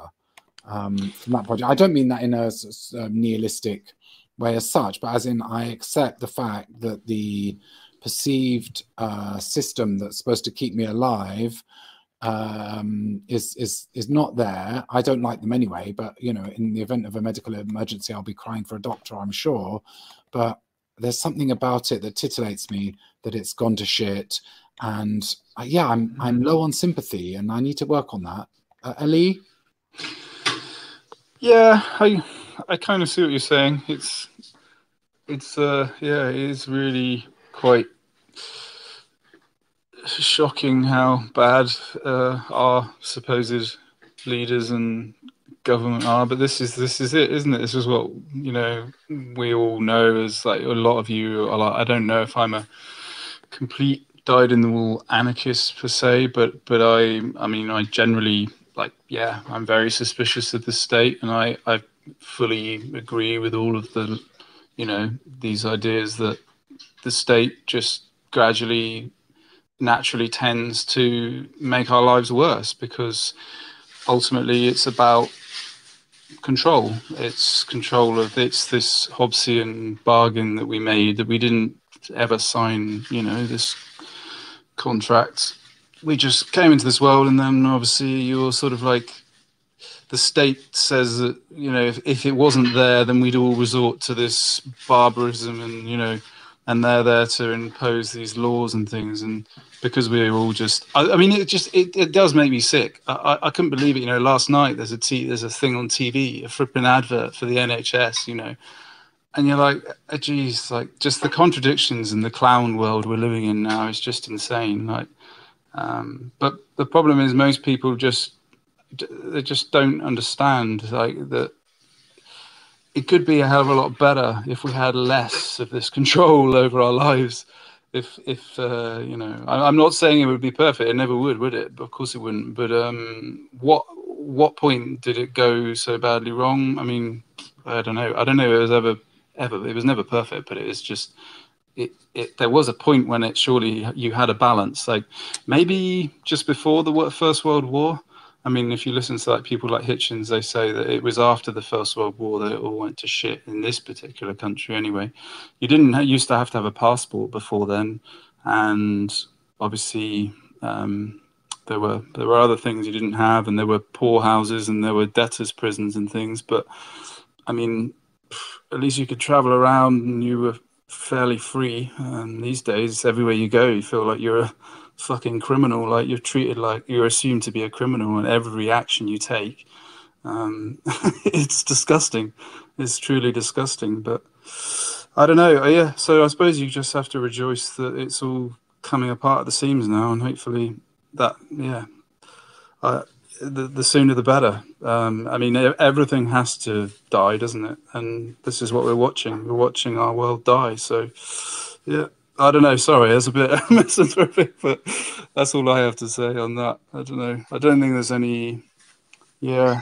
Yeah, but I remember. Tragic. I remember an interview that uh, when Hugh was still around that we had with uh, Susan Green from Deep Green Resistance Ireland, and she said something similar to what you're saying now, uh, Little England, Englander, um, uh, saying Gaia is dying, our mother is dying, and she said yeah, okay, she's dying, but you're not just going to grieve. You're going to just also stand up and try to to do something to the people who have killed her. And you know, just sitting there saying, okay, we're going down. Uh, we're going to be in a, in a cabin. We're going to be in a this. We're going to do. Uh, grow tomatoes or we're going to just you know uh, yeah okay but there is still things to, to give sense and to make fun in life and to enjoy life which is mm. just uh, answering to this because mm. um, you can't. I mean, that's maybe I'm talking to myself, but I I've been I've been in my life I've been a doctor. Okay, so that's I have I have in me a certain gift of of uh, helping people who suffer. So I know that it's a bit in my nature, and I mean, in collapse, I will not just be in my little isolated house with my stock of food. I'm going to see probably people who are going to not get any treatment from hospitals and things like that because everything is falling apart. So I, I even if I, I'm getting I'm getting old now, I won't be able to have all the energy I had to to, to, to, treat people but i know that it will come naturally to me to think well i'm i'm going we're all in the same boat we're going to go down we might just go down without suffering too much and helping people to suffer less is not a bad thing to do. Uh, I'm just sharing what I'm thinking. I'm not saying that that's how you should um, face collapse, but we all have. Uh, I mean, we all have a, a kind of a, uh, a common point with anarchy here in this group. And anarchy uh, is not just a rejection of, of hierarchy and power; it's also mutual aid. And the dimension of mutual aid um, uh, might sound uh, a bit uh, either moralistic or or religious or I don't no, know. No, I, yeah, don't get me wrong. I I think but, yeah, you know, maybe uh, it, Bob it's was. A lot. It's you can't you can't just put that aside and and say well you know Mm. Uh, it's it's all going to go to shit. Uh, the Titanic is is sinking, so I agree. Drink champagne, or let's kill everybody, or just watch it and and meditate. You know, you're going to be faced with with things that are going to be on your front door, especially if you're in England and a city.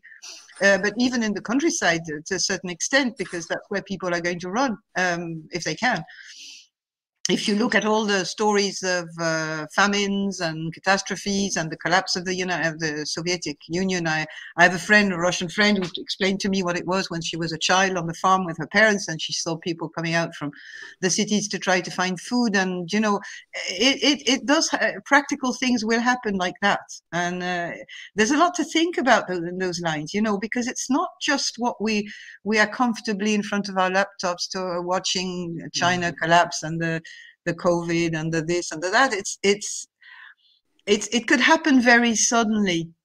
Yeah, I agree. It's uh, completely, um, Sophie. It's um, it will come to visit you sooner than you think. But I and I, I don't. I think maybe. Um, well, I hope I didn't come across. I think Bob maybe is showing some frustration. I wouldn't. I don't think it's. Yeah, it's definitely not right to take to sort of sit here in glee at, at that at all. It, it it's terrible because it's like Oh, no, it's yeah, it's not- we're all not brought up in this world, and that's the way things are. But Yeah. but it's um yeah, it's definitely about um But you won't I anyway. You'd be faced with it anyway, practically. So Hmm. it's it's. I mean, I've thought about that sometimes too. Uh, going on top of a mountain and just letting everything go. But I mean, it's not going to be possible, and it's not going to. no. And you can you can Not you on can the top of a mountain, no. Even when Hugh was on his boat, he knew well what his dream was, is to get a flotilla and and have a lot of boats together that are going to help each other. And even if the if if a tsunami happened, well, at least you won't be on your own. You know. And uh, it's it's that that's it. That's what it is. That's what we're doing now. We are not alone. Yeah I, on a tiny scale, but nobody is. You're never alone.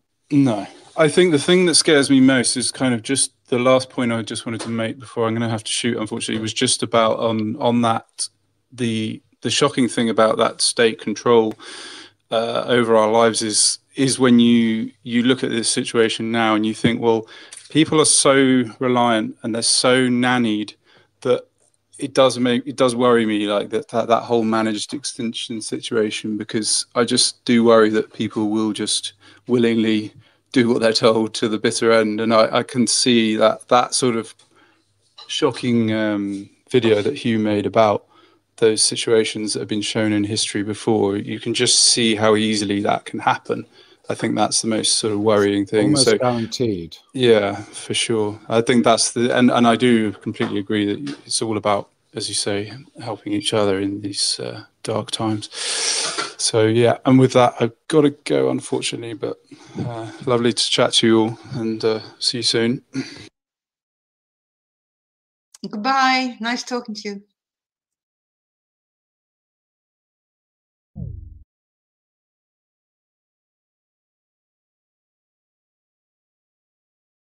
No, don't, get me wrong, uh, uh, Bob. I didn't mean that that was your position, but what I mean is there's an aspect that we don't even realize when things come practically on, you know, it, we, we, we can have an idea about ourselves and about our process, uh, our, our, our capacities and our talents and things like that. But it's, it's like that man said in the, in the video we talked about at the start, you know, uh, sometimes things happen and you cannot you you you absolutely cannot resist. And i think that's what's going to happen for some people and hopefully for quite a lot. It's what happened to people when they were in dire situations during uh, during holocausts during genocides during these things. You know you you suddenly are, are in something and uh, you need to get wise and you need to get your psychological preparation in order uh, more than anything else more than anything else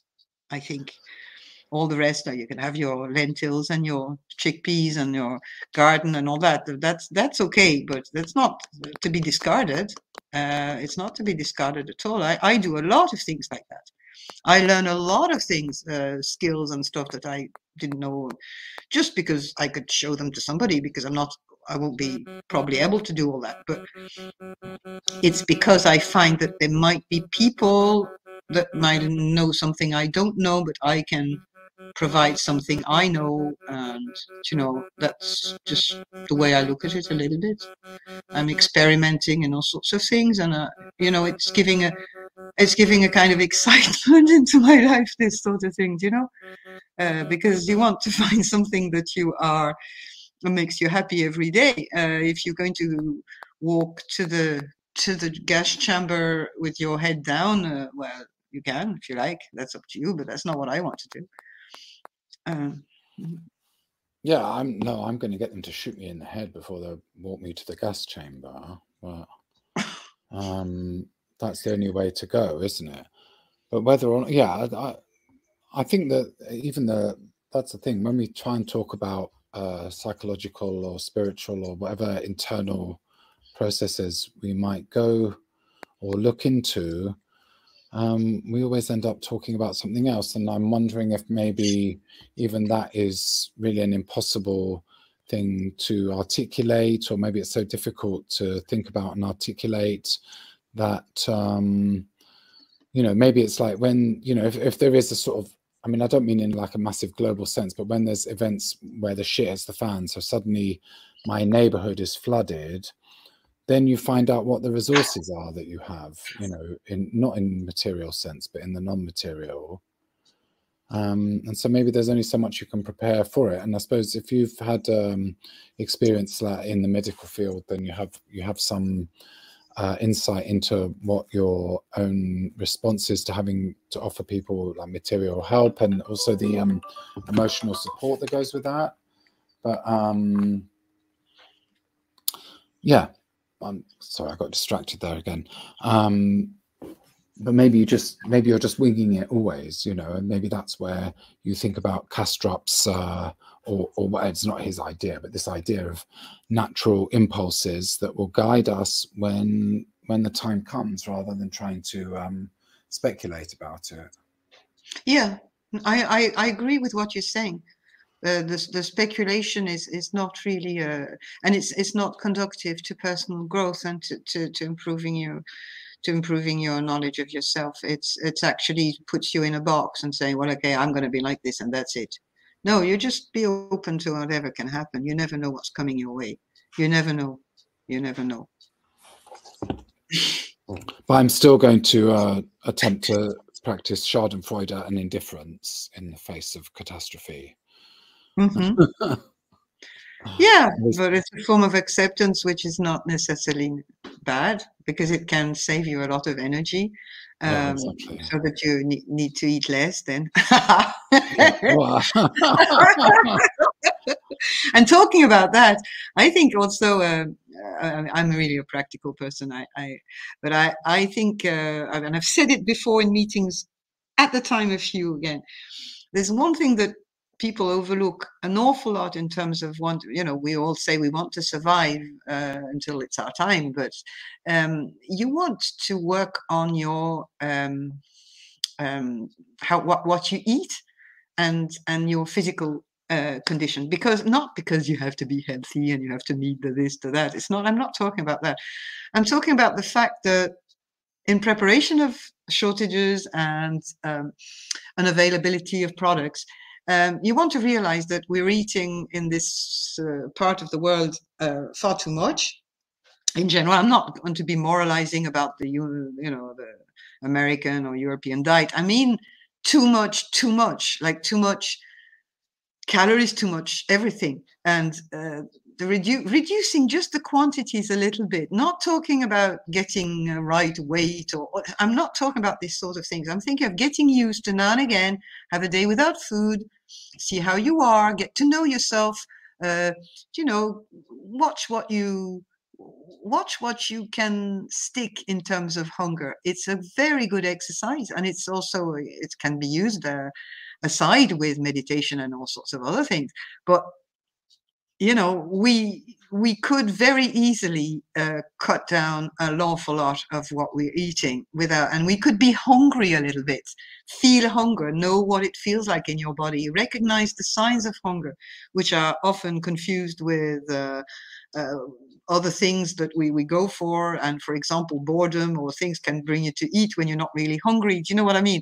So that's number one. And number two is the the strength um, our body strength uh, because if the cars go or if uh, things don't start not working we're going to need our legs much more. We're going to need our breath. We're going to need to to be able to walk to places to carry heavier things because they won't be delivered and stuff like that. So i often think that being simple is uh, simply preparing is, is also in everyday life uh, including a little bit of this and maybe uh, you know not spending so much time sitting down and not spending so much time uh, in a car or uh, you know being outside if you can uh, depending on where you live but getting strong getting strong getting lean and strong like uh, like uh, like like the people our ancestors used to be basically. Because if i look at the pictures and paintings of of our our forebears um, you know uh, you can see a complete different build in the human being.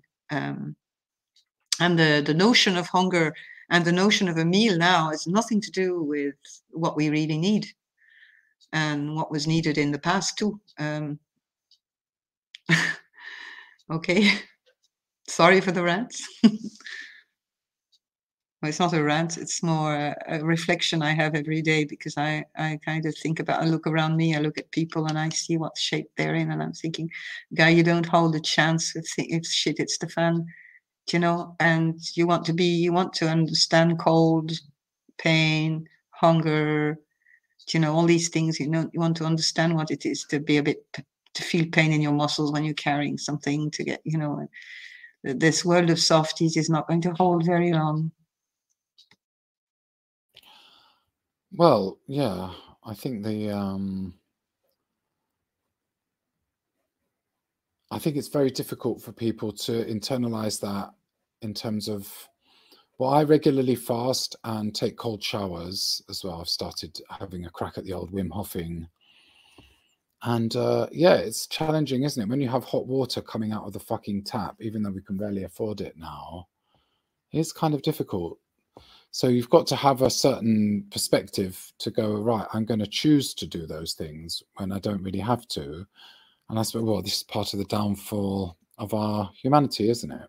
That, um, you know, people are walking past a McDonald's all the time and they don't know, you know, it's very difficult. We're not designed to have any control over that, I guess. Well, I, I think you're right somewhere that we're not designed because I think that we have certain, uh, from hunter gatherers' times, certain propension of uh, binging on uh, carbs if we have access to them. Uh, uh, it has been studied with a long time ago by some guy seeing how they some of them could absolutely I don't know I think they they did that on researchers on on uh, on bodies but and and, and on living hunter gatherers that tend to to, to, to eat an awful lot of, of, of, uh, of, fruit when they find them, even though they don't need them. So we have certainly that in our, in our genes, but that doesn't mean that we don't have also, uh, like, I mean, we, we've talked about meditation many, many times where to, to decide to meditate, you make a conscious decision and effort to go and sit down somewhere and just shut up and just stay quiet and still. Okay. Well, it's the same thing when you're going to think, um, when you're going to decide to look at how you live or how you wash or whatever you know let's say for example uh, you've been eating by the clock and breakfast lunch and dinner and today well you know no today you first you don't fill up your fridge and you have to go somewhere to get your food when you need it. And you know you do sorts of little things like that. Um, it's not uh, uh, it's not something that's very big. You can do that in a very small way but just one portion less of pasta, one one a little bit less of this, a little bit less of that. People are afraid of of of being hungry. Uh, they're afraid of the sensation of hunger instead of understanding that it is a driving uh, instinct that gives you a certain energy to go and look for your food. But because it's already there in the fridge or in, like you say, in a McDonald's in front of you, you are not going to, to to have this driving energy to go and look for it if you see do you see what i mean? Well yeah that's the thing it's just not you know the the way the ancestors lived was you went out and found your food and then stuffed your face and then the next day there might not have been any food and that was that you sort of rolled with the punches i guess or whatever. Well you see what that, where that led us. the convenience. Yeah exactly they'd make that lovely sourdough. Um yeah. That's but as DB is saying, uh, you know, the body is the temple of the mind. If your temple is a horrible mess, the mind will be too. And that I, I totally 100% agree with that. Uh, there's no point in trying to do all sorts of nice preparation and, you know, we're going to meditate and we're going to get enlightened and stuff. And you don't look after uh, the basics, the basics, which are sleep, food, you know, warmth, and eventually a bit of wash well all that is not going to be uh, bring you anywhere to do all the spiritual stuff if you're not doing that first i would even say i would even go as far as saying there's no point in attempting any spiritual venture of any kind if you haven't put a little bit of order in your in your house in your body because that that will it's just it's just uh, self-defeating It's all one thing. Hmm It's not two separate things. I don't think. It's just we think, you know, because of the fucking Greeks. we well yeah into- but a, a yeah. lot of gurus and people uh, in that sort of fashion thing on the internet about you know uh, meditation living etc healthy life and all that they're they're making it like a i don't know how to explain that to you but it's a kind of a they tell people they give people diets and they give people uh, you know you're going to do macrobiotic for this and you're going to go and meditate for an hour it's this is all bullshit. Because it's not a way of living that they are uh, teaching. They are giving a kind of a kind of recipes that are fitting what they're selling because they have picked up in asia that they were doing this like that and they were eating that sort of diet.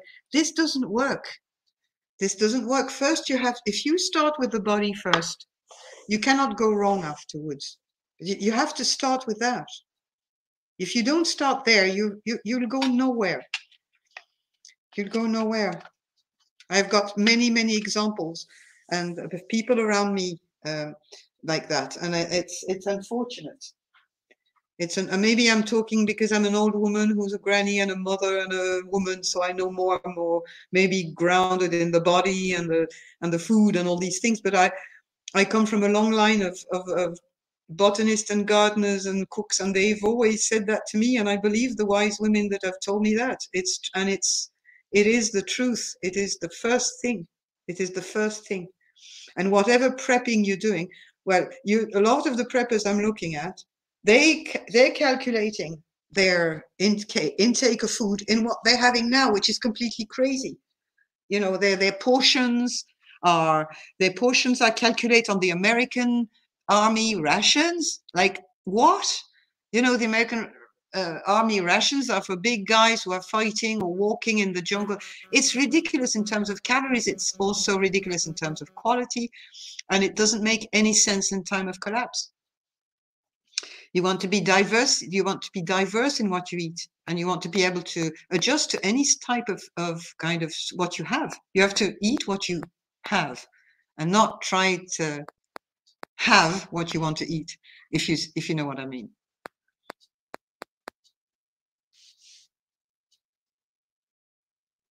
Doing silence. We've talked about food. Yeah, it's just yeah. I think I, I don't think human beings don't know anything about food anyway. So I think uh, yeah, it comes back to that. So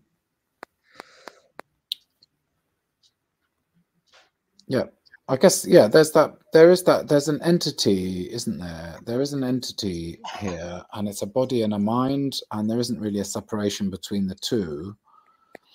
But we've sort of been trained that there is. I think. I think Yes. that's part of the mistake, and uh, uh, yeah, but which, which leads back into all those gurus and stuff are talking about um, this um, non-dual thing. But I, I suppose, I, yeah, I don't really know about what they're trying to say.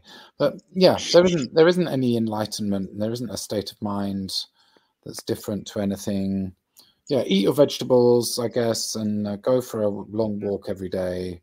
But it's not just going for a long walk every day. It's real, realize that once you walk, once you move, you're warmer. If you're warmer, you need less energy to heat yourself. If you mm, several people in a room, you're much warmer than if you're on your own. All this brings back brings you back to basic, basic common sense, uh, mutual thinking. Uh, you know, it's just like I, we have been trained for for generations to, to, to live in a way that is absurd. And this way of living is has brought us to where we are now. And we're going to be faced now with uh, you you are already in some countries with with the cold houses and and empty shelves and stuff like that. But it's now that you have to do it Yeah, I guess that's the the only thing that I would be. I'm yeah. I think it might be that if it just it might maybe it just happens. Maybe you don't have to do anything. well yeah but if you don't do anything it depends where you're coming where you're starting uh, you see Um, what do you mean by not doing anything? Well, you know, things will unfold as they will, and uh, But you want to survive.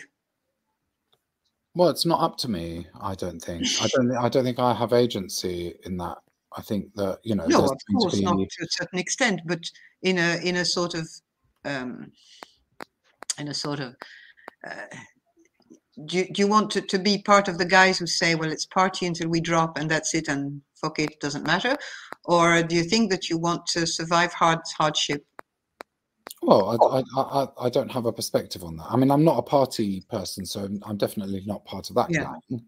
No, I know. Um, so I'm going to, but you know, at the same time, yeah, this is it comes back to this whole topic of like just really not really having any sense of what the hell's going on, and that the sense of whatever might be going on or not going on is becoming more and more convoluted and uh, I don't know, ephemeral maybe.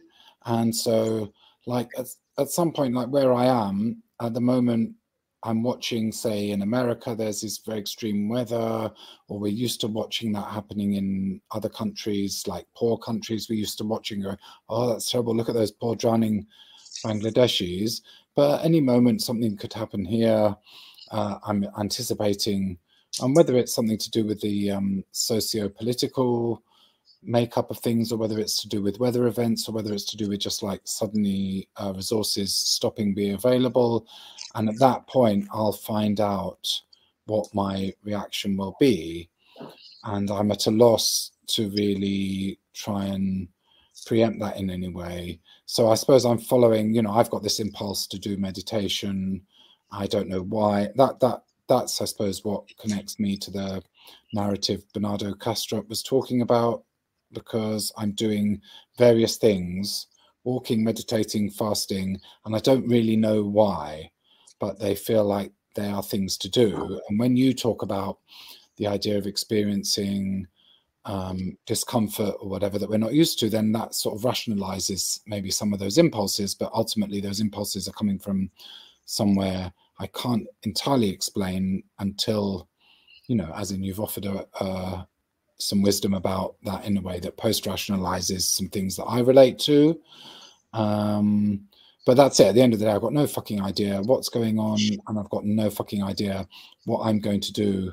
And so, you know, if if if an actual event occurs, because there's the, there's those two collapse ideas that we talk about, which is the sort of like slow grinding down this, like the John Michael Greer collapse, where kind of happens in this gradual way, and there's all these little bumpy events, and slowly, slowly you realize that you're a medieval peasant, or there's the collapse of the like dramatic catastrophe, and maybe in different parts of the world there will be catastrophes, and that might happen where I am, or it might be that sort of grinding collapse that suddenly you realize that there's only one product available to buy uh, for eating uh, in the shops, but you know you're not actually being genocided as such. And so, depending on which which one of those things materializes, then I, I suppose we will individually find out what we're made of, isn't it? So.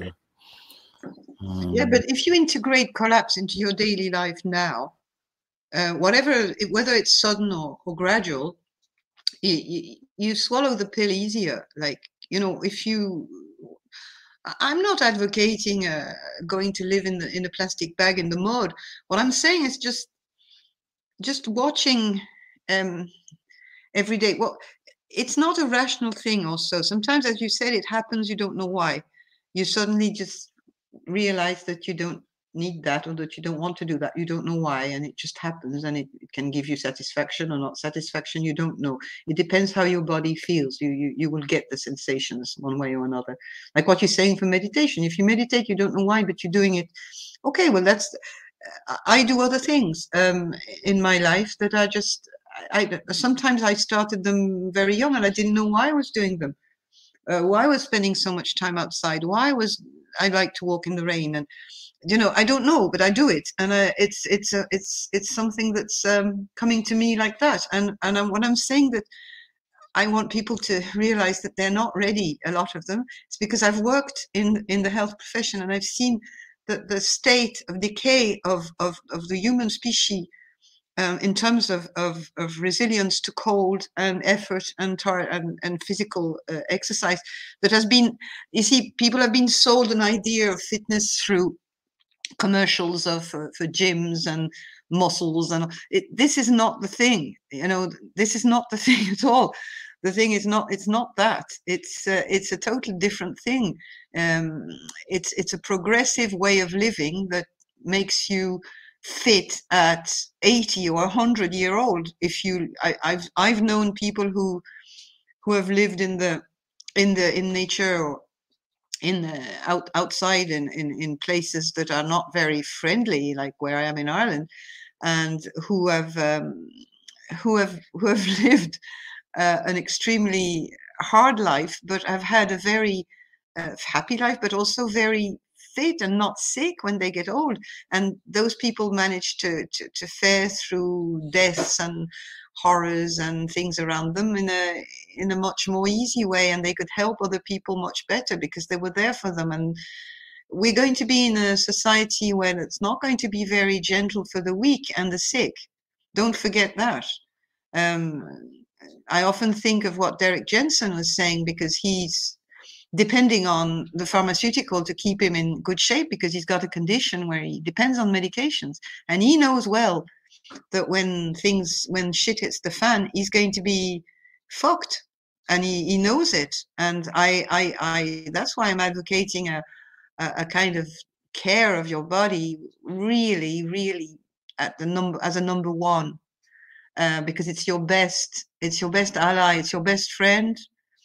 It can be your best weapon um, also.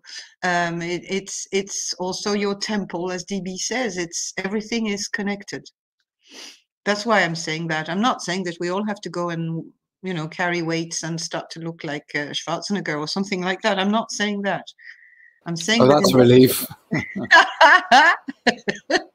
but I'm saying that in everyday life, there's plenty of ways of getting out of your little. That you can detect them. We all have different things. We we know that.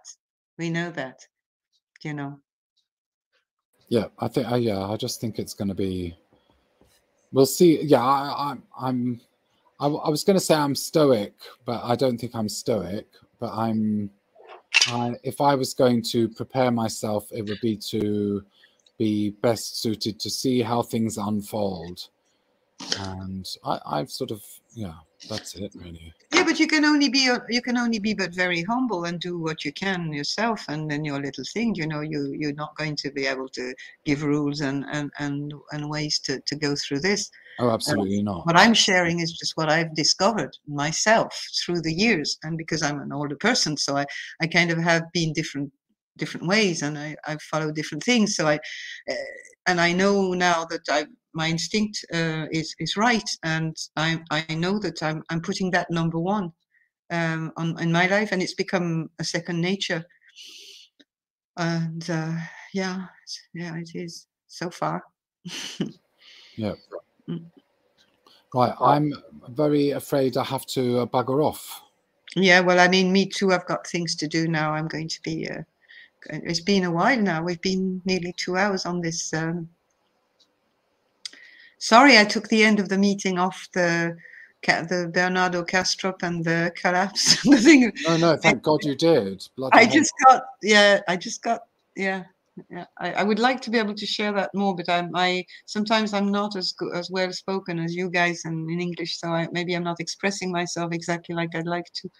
But um, yeah, we can talk about that again. No, Thank you very much for that at all. Are you going to do the thing? Shall we sew it up? Let's wrap it up. We're going to wrap it up now by, if we have even any idea what this conversation has been about, we're going to let it all go because we don't want to cling to our thoughts and feelings. We don't want to cling to our ideas. We want to, to be flexible.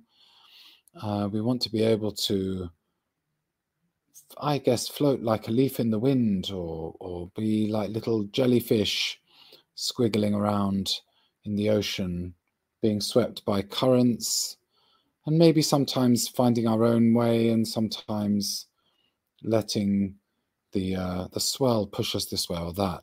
I don't know. the key thing is I don't know. So anybody who listens to anything I say also doesn't know anything. If you're listening to me, uh, if we're listening to ourselves, we don't know anything. The theme of tonight's meeting, for me anyway, is that we don't know anything. I don't know anything. And that's why we should forget all about it. So we don't have to be feeling bad about how little we know. On that bombshell, let's enjoy a moment of silence to let go.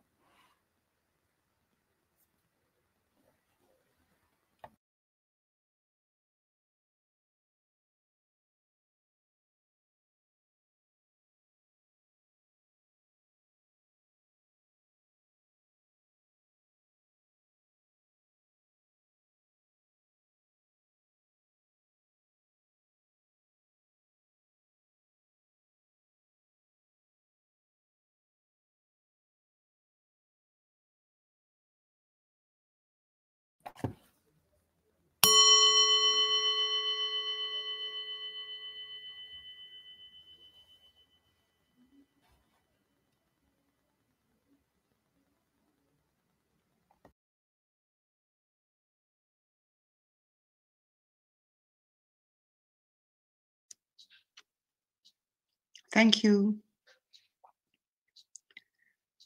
Yep. Cheers, everyone. See you later. Goodbye.